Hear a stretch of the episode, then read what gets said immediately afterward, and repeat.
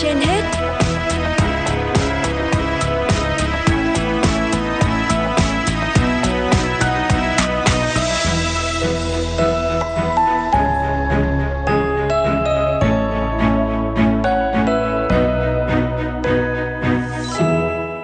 Thúy Hằng và Võ Nam xin kính chào quý thính giả đang theo dõi chương trình Sức khỏe trên hết của Đài Phát thanh Truyền hình Hà Nội.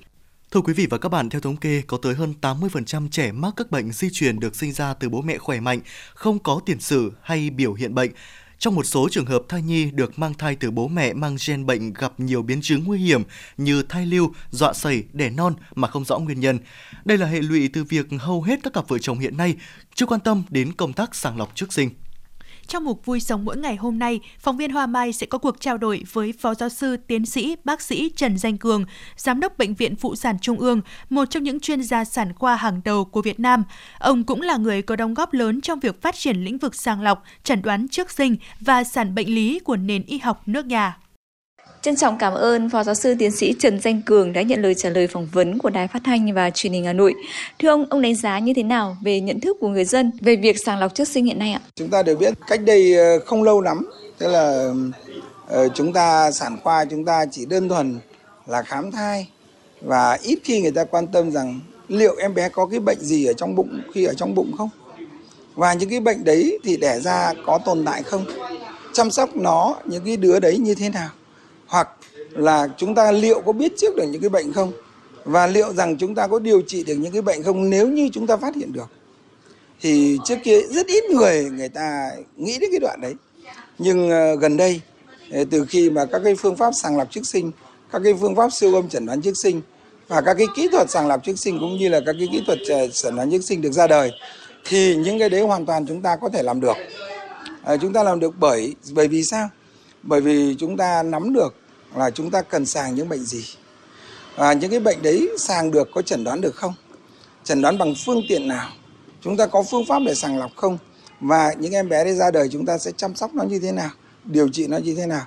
Thì tất cả những cái đấy hiện nay à, bệnh viện phụ sản trung ương tại trung tâm chẩn đoán trước sinh thì chúng tôi đã đã làm được. Gọi là hoàn toàn thì chưa bởi vì nó còn thiếu nhiều những cái phương tiện. Và những cái phương tiện đấy nó cũng đòi hỏi uh, nó không rẻ, nó không đắt tiền. Tuy nhiên chúng tôi cũng đã làm được. Và ờ, cái việc làm đấy người phụ nữ có chấp nhận không? Hay là trong cộng đồng họ có chấp nhận không? Trước kia thì khó, đúng, khi người ta chưa hiểu về ý nghĩa, chưa hiểu về tác dụng, chưa hiểu về cái hữu hiệu của nó, thì rất nhiều người từ chối khi mà chúng tôi tư vấn như thế.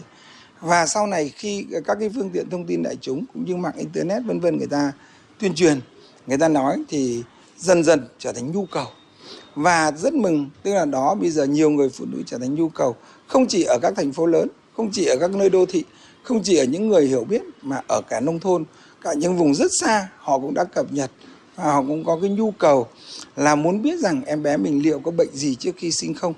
Và họ đa số cũng, họ cũng sẽ tham gia à, vào cái công tác à, sàng lọc ờ, để biết được à, em bé liệu có bệnh gì không. Đồng thời chấp nhận để chúng tôi làm các cái test cũng như là các cái xét nghiệm để chẩn đoán à, em bé có bị bệnh gì không trước khi đẻ.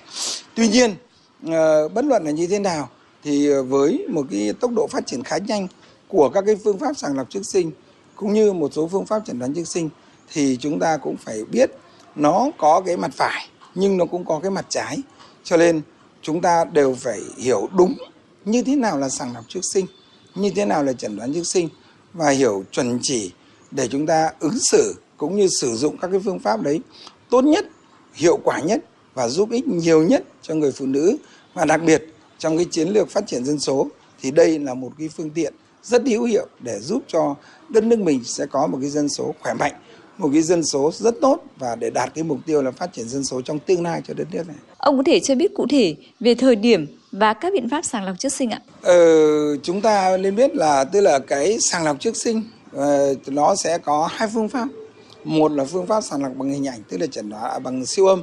Phương pháp thứ hai là sàng lọc bằng huyết thanh của người mẹ.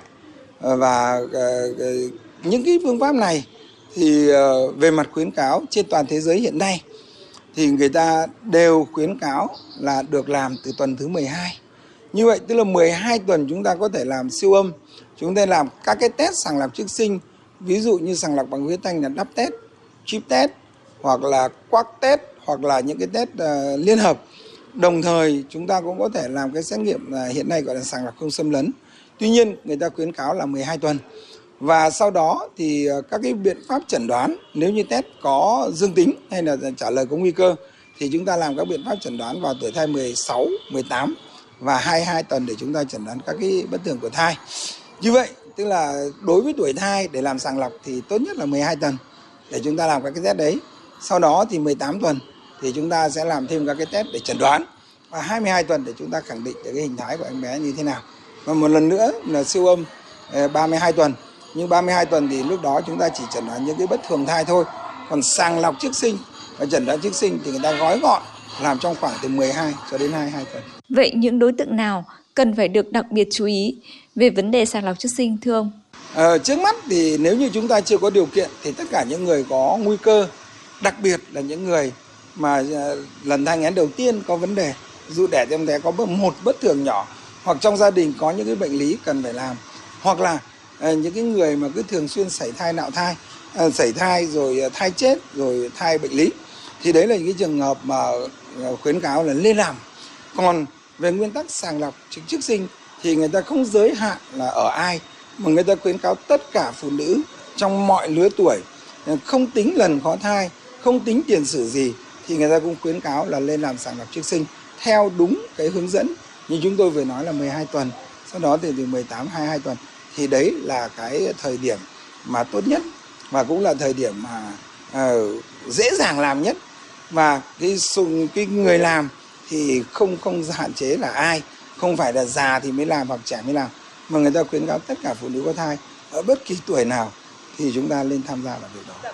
Thực tế hiện nay vẫn còn tâm lý người dân e ngại việc đi khám sàng lọc trước sinh, trong đó có các nguyên nhân liên quan đến việc uh, ngại đông đúc ở các bệnh viện, nhất là bệnh viện công và cả vấn đề liên quan đến chi phí. Vậy ông có những chia sẻ như thế nào ạ? Thực ra thì ờ, người ta ngại đông, ngại xếp hàng, ngại uh, vấn đề. Thế nhưng mà cũng một cái tin rất mừng cũng thông báo rằng cái hệ thống bệnh viện công của đất nước này đã thay đổi rất nhiều. Trong công tác À, đón tiếp, trong công tác à, tư vấn, trong công tác à, bố trí sắp xếp khám bệnh rất là hợp lý và cũng là cái tin mừng tức là cái tinh thần thái độ của cán bộ viên chức trong ngành y chúng tôi hiện nay là thay đổi hoàn toàn.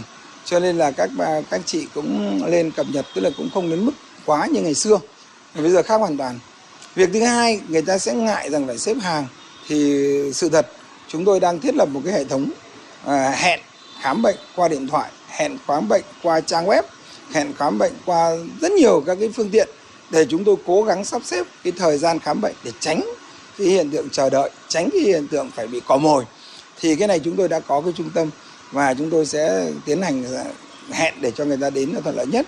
Về chi phí thì nó tùy theo cái ờ, số lượng xét nghiệm, tùy theo cái xét nghiệm. Thì cái chi phí nhưng chắc chắn là giá cả đối với trung tâm ở, ở trung tâm chẩn đoán trước sinh của bệnh viện phụ sản trung ương thì những cái chi phí đấy không phải là lớn. Chỉ có điều uh, làm được những cái này thì nó khó nhất tức là cái tuổi thai. Khó nhất là người ta đến đúng vào cái tuổi tuổi thai mà chúng tôi cần. Đấy đấy là cái điều mà như tôi nói tức là cái 12 tuần. Có lẽ cái cái cái cái, cái số 12 nó là cái con số chìa khóa. Các chị lên nhớ lên đến đúng một cái thời điểm đấy thì các cái, cái công việc nó làm cực kỳ thuận lợi nhưng nó có một cái khó tức là nhiều người cũng không biết cái tuổi thai của mình như thế nào cũng không biết rằng là đi như thế nào. Thì nhân đây cũng nhờ à, các bạn cũng nói rõ rằng uh, bệnh viện phụ sản trung ương thì chi phí không phải là lớn. Các cái test sàng lọc được làm và À, các cái test chẩn đoán cũng được thực hiện ngay à, với một chi phí rất là phải chăng và rất dễ dàng. Còn à, cái công tác à, đón tiếp à, chăm sóc hướng dẫn khám bệnh và hẹn khám bệnh bây giờ đang được hình thành. Và ừ, tôi đảm bảo thì trong tương lai, tức là từ giờ đến cuối năm thì có lẽ ờ, cái việc khám bệnh, chữa bệnh của bệnh viện sẽ hợp lý và sẽ dễ dàng rất rất nhiều. So với ngày xưa thì bây giờ nó cũng cực kỳ văn minh. Nó, đây cũng là cái cái nói rằng thì là hệ thống y tế của chúng mình đã thay đổi rất nhiều. Bây giờ cái khoảng cách giữa y tế công cộng và y tế tư nhân không còn xa về vấn đề chăm sóc đâu.